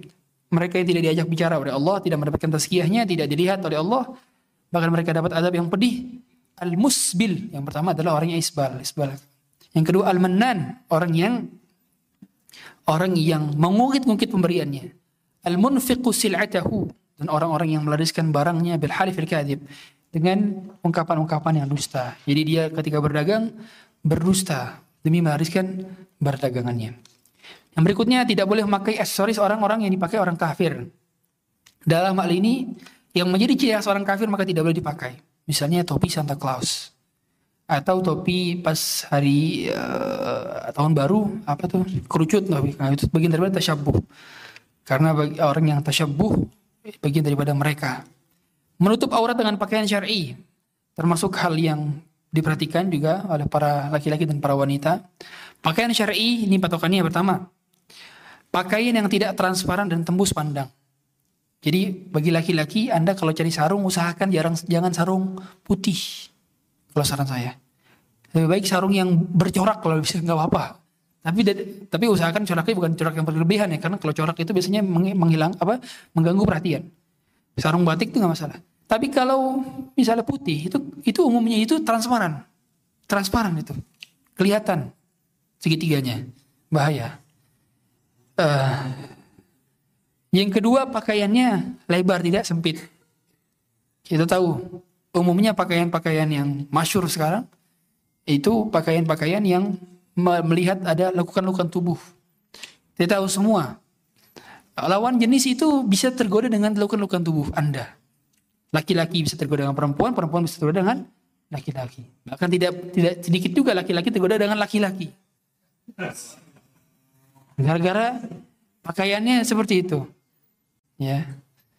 Uh, apa? Dia badannya atletis, sengaja pakai ketat-ketat semua. Ini mau apa antum? Gunanya apa hal gitu kan? Maka sebaiknya pakai pakaian yang lebar, tidak tidak sempit. Ya. Kemudian pakaian harus panjang dan tidak dan mampu menutupi seluruh bagian tubuh. Jadi bagian tubuh yang termasuk aurat maka ditutupi. Bukan pakaian syuhrah. Apa itu pakaian syuhrah? Pakaian syuhrah itu pakaian yang unpopular di di tempat dia tinggal itu nggak populer. Jadi orang itu menarik perhatian. Jadi antara pakaian yang makruh itu adalah pakaian yang menarik perhatian umum. Nah itu pakaian syuhrah. Dan sepertinya sekarang itu gamis itu bukan pakaian syuhrah lagi. Mungkin zaman dulu masih ya syuhrah. Tapi sekarang gamis, peci itu bukan syuhrah lagi. Makanya saya ke mana-mana sekarang ke bandara, ke mana-mana pakai kayak gini. Kayak gini, kayak ganti-ganti. Maksudnya style saya seperti ini. Uh, dan itu udah biasa pada dasarnya. Orang saja nggak malu pakai celana di bawah apa namanya uh, pakai pakai celana pendek itu mereka pakai pakaian seksi. Kenapa kita yang pakai pakaian muslim malu? Ah, perlu malu ada syariat. Oleh karena itu eh, para wanita ketika pakai hijab maka ingat fungsi hijab itu apa? Adalah menutup bukan membungkus. Sehingga jangan sampai justru lakukan tubuh kita bagian mohon maaf sekali payudara, eh, lipatan-lipatan eh, apa namanya? Kaki kelihatan bentuknya seperti dibungkus doang. Yang benar adalah ditutup bukan dibungkus. Yang kedua adalah usahakan warnanya bukan warna yang menyerupai kulit para wanita. Jadi warna-warna yang dipakai bukan warna-warna yang menyerupai kulit.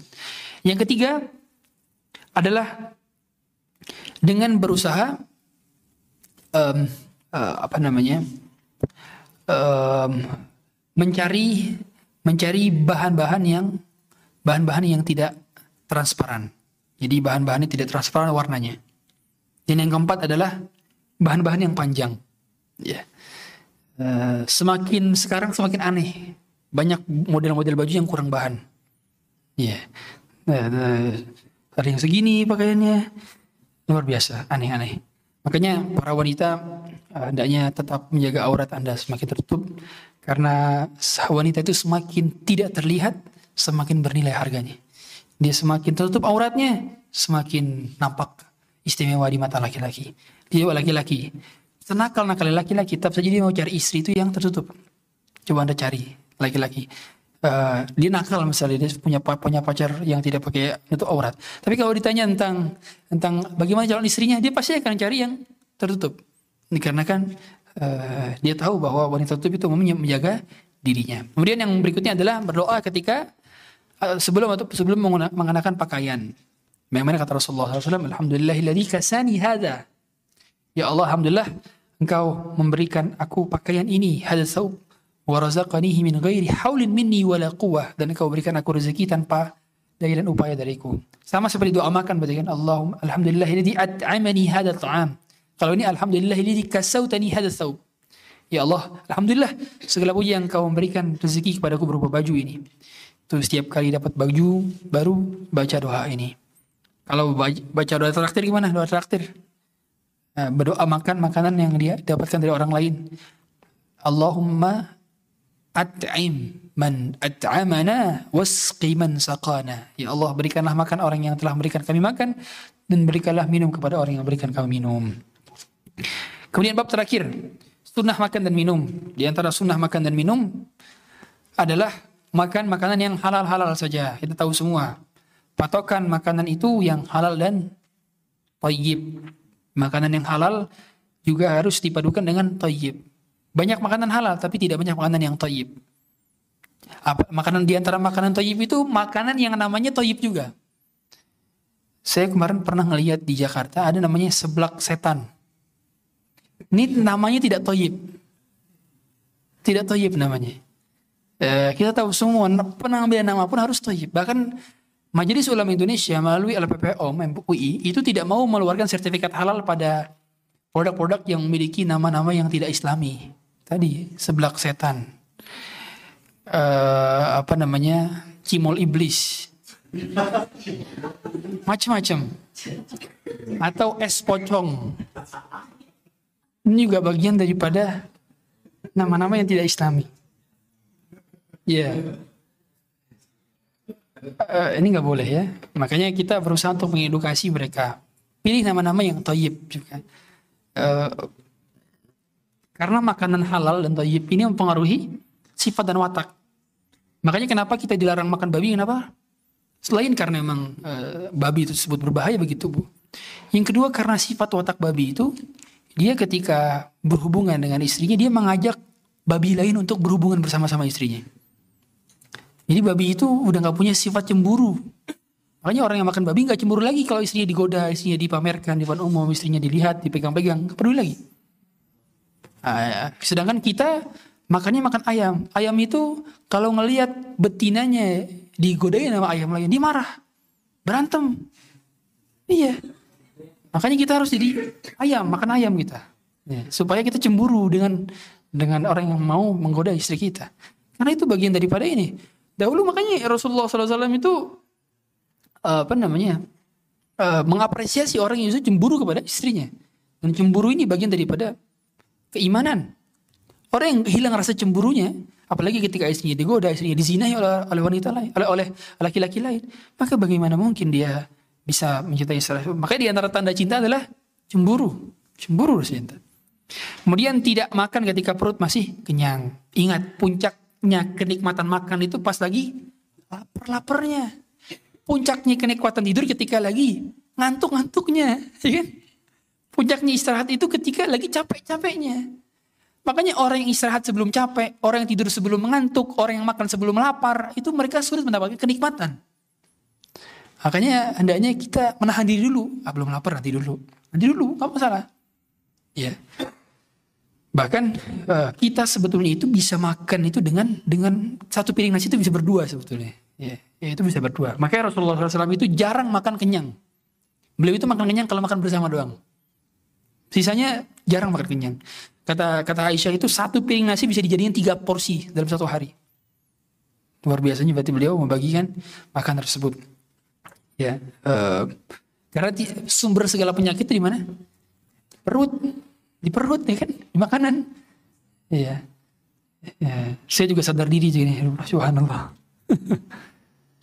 Kemudian tidak israf dan mubazir terhadap makanan. Apa itu israf atau mubazir? Israf itu berlebihan dalam perkara mubah. Kalau mubazir mengeluarkan pada sesuatu yang bukan perkara mubah. Contoh, beli rokok itu israf atau mubazir? Mubazir. Beli apa lagi? Beli voucher FF. Itu termasuk mubazir. Yeah. Ah, kalau israf itu seperti misalnya uh, dia dia dia dia punya 10 10 apa 10 baju. Apa namanya? Dia beli sekali sekali beli 10 baju buat dipakai semua. Padahal cuma dipakai satu. Itu israf berlebihan.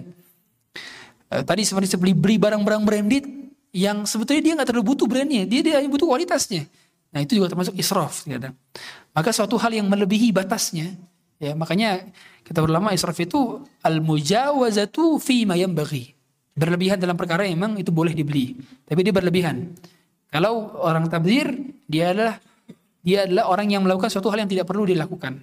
Mubazir. Yang ternyata mubazir ini bagian daripada saudaranya syaitan. Wala tubazir tabdira. Innal kanu ikhwana syayatin. Kemudian mencuci tangan sebelum makan. Ya, cuci tangan sebelum makan. Kemudian cuci tangan ini pada dasarnya kita tahu semua mencuci tangan itu bagian daripada mengurangi bakteri dalam tangan kita bukan menghilangkan bakteri. Karena sebenarnya tubuh kita ini butuh Bakteri sebetulnya. Saya kemarin ngobrol sama seorang chef. Dia chef yang tinggal di kerajaan Swiss. Jadi di Swiss itu ada ada kerajaan kayak keratonnya lah bahasa kita, keraton. Dia jadi chef itu. Dia udah pulang ke Indonesia sekarang. Saya ngobrol. Orang Swiss tahun 2000 ke bawah itu gampang kena penyakit. Jadi kalau ke mana-mana mereka itu kena serang penyakit. Karena mereka terlalu higienis. Apa bahasanya? Audisi ya bahasanya ya. Ah, penyakit-penyakit yang terlalu higienis banget, takut itu ya. Ini kalau sela-sela ini, ini mereka betul-betul dibersihin. Saking terlalu higienis, mereka kalau kena debu sedikit sakit, demam. Ternyata terlalu higienis juga nggak baik. Dan terlalu jorok juga nggak baik. Yeah. Berarti itu antara Swiss dengan India itu antara langit dan sumur. Nah Indonesia adalah pertengahan lah. Arab Saudi pertengahan lah. Jadi nggak terlalu higienis banget, nggak terlalu jorok juga. Nah, karena ternyata kita itu butuh butuh bakteri. Untuk membusukkan makanan di tubuh itu butuh bakteri itu. Kita nggak bisa nggak bisa busuk tuh. Nggak bisa keluarin pup kita nggak bisa bisa kalau nggak ada bakteri dalam tubuh. Maka berarti cuci tangan itu bagian daripada mengurangi adanya bakteri. Ya. Berarti ada sisa bakteri tetap saja. Maka uh, makanya emang mak makan juga utama-utamanya dengan tangan. Sebagaimana Rasulullah menggunakan tangan kanan. Dan tidak menyantap makanan dan minuman dalam keadaan panas-panasnya jadi kalau lagi panas, jangan makan tahu goreng. Nanti jadi hahu goreng. Jangan makan hempek hoheng. Lagi panas-panas ya. Luar biasa itu ya. Itu, itu makanan Cina itu ya. ya jadi habis digoreng langsung dimakan. Nah itu makruh itu, itu nggak boleh. Ya. Karena ini bahaya bagi kesehatan. Islam itu melarang segala hal yang membahayakan bagi kesehatan kita. Dalam hal ini saja kita nggak boleh niup makanan. Jadi kalau uh, makanan lagi panas diapain? Dikipas, dikipas, bukan ditiup. Yeah. Saya dulu ketika mendengarkan hadis larangan niup makanan, saya dulu bukan niup tapi ngirup. akhirnya begitu tahu oh ternyata lebih baik adalah dengan dengan ini. Karena tidak ada karbon di apa, apa namanya karbon dioksida yang keluar. Ya kan? Kemudian tidak boleh meremehkan dan mencela makanan. Berarti kalau disediakan disediakannya sederhana misalkan ya coba begini. Nah, enggak kita masya Allah jazakallah khairan. Dan juga tidak mencela makanan. Kalau nggak suka nggak dikomentari. Nah saya nggak tahu nih nanti makanan apa nih. Nah, jadi uji antum tuh. Apakah antum berkomentar atau tidak? Karena kalau berkomentar, ya kenapa nggak prasmanan kayak kemarin? kan jadi enak. Nah itu diuji juga. Ya. Karena Rasulullah SAW tidak pernah mencela makanan. Ma'abat ta'aman qat. Beliau tidak pernah mencela makanan sedikit pun. Jadi kalau kalau suka beliau makan, kalau nggak suka beliau diam. Ya, karena ternyata setelah diteliti makanan itu juga ada ada partikel-partikel yang membuat dia bahagia kalau ternyata dia dipuji. Sebaliknya, eh, di Jepang ada penelitian juga kan, air yang dicina-hina sama air yang di uh, yang dipuji-puji ternyata molekul-molekul yang berada di air itu berbeda. Luar biasa Islam telah mengajarkan ya. Nah ternyata emang mereka ini hidup semua sebetulnya, makhluk hidup mereka, penciptaan Allah. Hasil kita tidak mengetahui, makanya Allah mengatakan bahwa setiap yang di langit dan bumi itu bertasbih, tapi kita tidak mengetahui tasbih. Walakin la tafqahuna tasbihahum. Kita nggak tahu cara tasbih mereka. Ya, kemudian berdoa sebelum makan. Di antara doanya adalah Bismillah. Bismillah sebelum membaca makan, uh, sebelum makan dan juga mengucapkan setelah doa setelah makan. Makan pakai tangan kanan, makan yang terdekat dan memang disunahkan juga makan buah-buahan terlebih dahulu. Ternyata ada dalilnya mana ini? Wafa wafaki hati mimma yatakhayyarun wa lahmu mimma. Jadi antara menurut medis kedokteran, makanan yang paling utama diutamakan sebelum makan yang berat-berat adalah makan makanan yang cepat busuknya. Dan buah dan sayuran itu lebih cepat busuk. Jadi sebaiknya itu dipisah, makan buah dulu, sayur dulu, baru makan yang berat nasinya. Karena dia lebih proses, mempercepat proses pembusukan berada dalam tubuh. Dan juga um, uh, sehingga sangat berbeda ya, ke kultur Indonesia itu buah itu untuk cuci mulut, ya kan? Yang benar sunnahnya itu buah dulu. Rasulullah SAW bukanya dengan apa? Kurma dulu, bukan dengan gorengan dulu. Iya kan? Gorengan tuh nggak masuk list itu sebenarnya. kesunahan buka berbuka puasa. Ya. Beliau pakai tangan kanan, kemudian pakai Nah, ternyata beliau juga pakai tiga jari. Beliau pakai tiga jari. Nah, tentu ini makan makanan yang bisa pakai tiga jari. Antum makan makan sop pakai tiga jari nggak dapat dapat. Ya. Jadi beliau makannya roti gandum, wajar pakai tiga jari. Nah, kalau kita makan bakso pakai tiga jari, kuahnya doang dapat. Kemudian tidak duduk, uh, tidak tidak apa namanya, tidak nyender ketika duduk. Eh, ketika, ketika ketika makan tidak nyender. Jadi kata Rasulullah, inilah aku muttakian. Aku tidak makan dalam keadaan nyender. Karena menyender itu pada dasarnya um, menjadi menjadi apa namanya tolak ukur orang-orang raja para raja yang yang memang mereka terbiasa makan nyender sambil bertikaian dipan-dipan dengan dengan apa? Dengan bantal-bantal mereka para madani mereka mereka sambil nyender. Maka Rasulullah tidak mau makan demikian. Dan ternyata posisi terbaik ketika orang makan itu itu ketika posisi gimana ya? Saya praktekin cara duduknya coba praktekin antum. Nah iya kayak gitu. Jadi duduk eh, gimana ya? Nah coba coba. Nah begitu. Nah begini posisi begini ini posisi orang yang akhirnya nggak banyak makannya kalau anda posisinya sambil telentang gini akan banyak makannya karena nggak kerasa perutnya tiba-tiba melebar nggak kerasa tapi kalau posisi kayak gitu, itu itu kan kondisi yang kurang nyaman ketika makan kan. Akhirnya orang nggak berlama-lama di waktu makannya. Dan itulah ternyata sunnahnya Rasul ternyata sampai sedetail itu luar biasa. Um, kemudian beliau juga memungut makanan yang masih uh, sunnah di antara sunnah juga memungut makanan yang kalau bahasa kita belum 5 menit gitu. ternyata patokan itu bukan belum 5 menit patokannya. Kalau ada makanan yang jatuh, maka yang kotornya dibuang gitu. Itu patokannya. Karena kita tidak boleh mengizinkan syaitan itu makan makanan kita. Kata Rasulullah, "Idza saqatat luqmatu ahadikum falyumit anhal ada." Kalau ada makanan kalian jatuh, maka buanglah yang kotornya. Wal yakulha dan makanlah. Wala yad'aha li syaitan. Jangan tinggalkan buat syaitan. Uh, ternyata ya tadi berarti patokannya apa? Berarti agama kita itu bukan agama yang anti bakteri sama sekali kan gitu. Berarti menunjukkan kan ada bakterinya tuh pasti makan pasti ada bakterinya. Tapi yang kelihatan yang kelihatan aja yang yang dipisahkan. Adapun yang bakteri yang nggak kelihatan tetap bisa kita makan. Iya kayak gitu. Kemudian tidak panik ketika alat jatuh ke dalam makanan. Jadi kalau alat jatuh ke sini misalkan kopi. Diapain? Cemplungin. Cemplungin, ambil, buang. Karena satu sayapnya ada obat, satu sayapnya ada penyakit. Dan ternyata baru ditemukan di abad ke-19 bahwa ternyata betul itu ada obatnya. Tapi jangan pula antum ambil alat-alat, masukin semua. itu in case kalau alatnya apa, alatnya cemplung aja di sini, baru antum cemplungin. Bukan sengaja ngambil alat masukin sini, enggak, enggak, enggak seperti itu konsepnya. Uh, karena apa? Karena dari apa? Idza waqa'a kalau lalat jatuh. Bukan lalat kalau kalian menangkap lalat bukan. Idza waqa'a dzubab saja. Ya. Kemudian menjilat jari jemari tangan setelah makan. Dan ternyata sunnahnya adalah menjilat sendiri atau dijilatkan ke orang lain.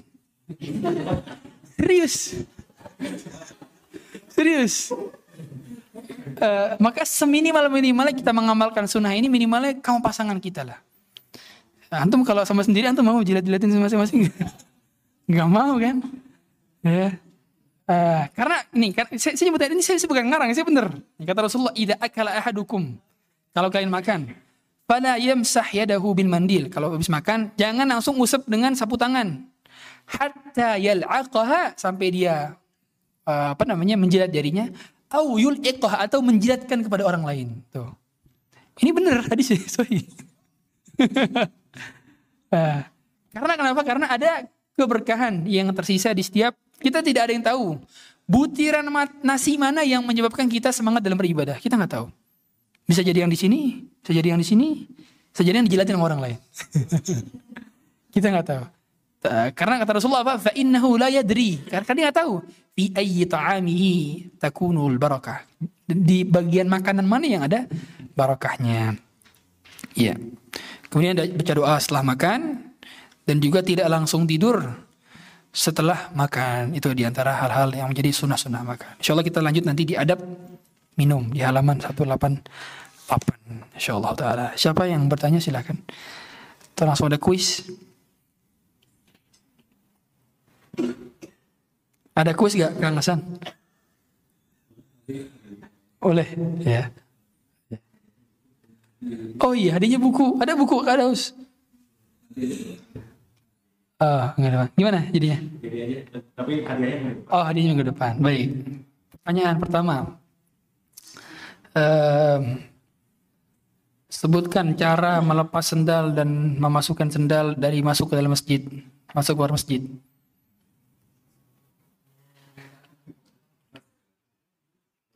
Masuk keluar masjid, pakai sendalnya gimana?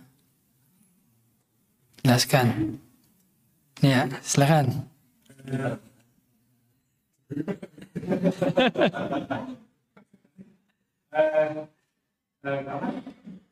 mau masuk masjid di kaki kiri keluar dari sendal Betul. terus kemudian dulu tuh si sendalnya Hmm. terus keluar yang kanan Hmm. masuk ke dalam masjid Hmm. kalau keluar masjid itu keluar kaki kiri dulu pas mau masukin sendal kanan dulu kiri Betul, masya Allah.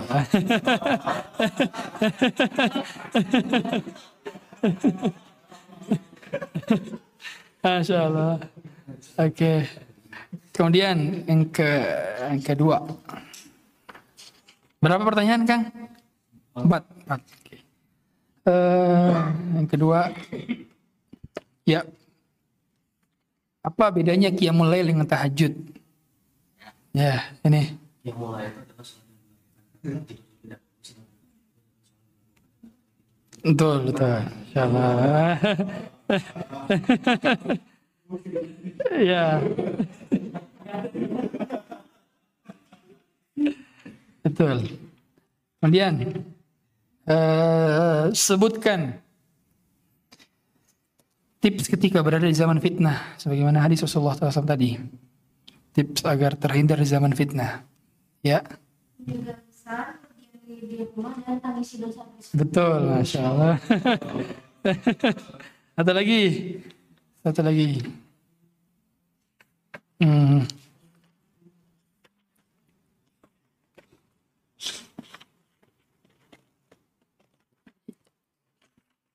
Perkataan siapa? Kalian tidak akan kenyang kalau hati kalian eh, bersih. Kalian tidak akan kenyang membaca Quran kalau hati kalian bersih. Ma syabi'tu min kalami rabbikum. Lau tahurat qulubukum ma syabi'tu min kalami rabbikum. Perkataan siapa?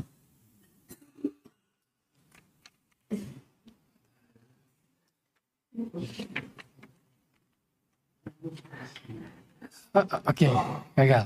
Utsman bin Affan. Bin Affan.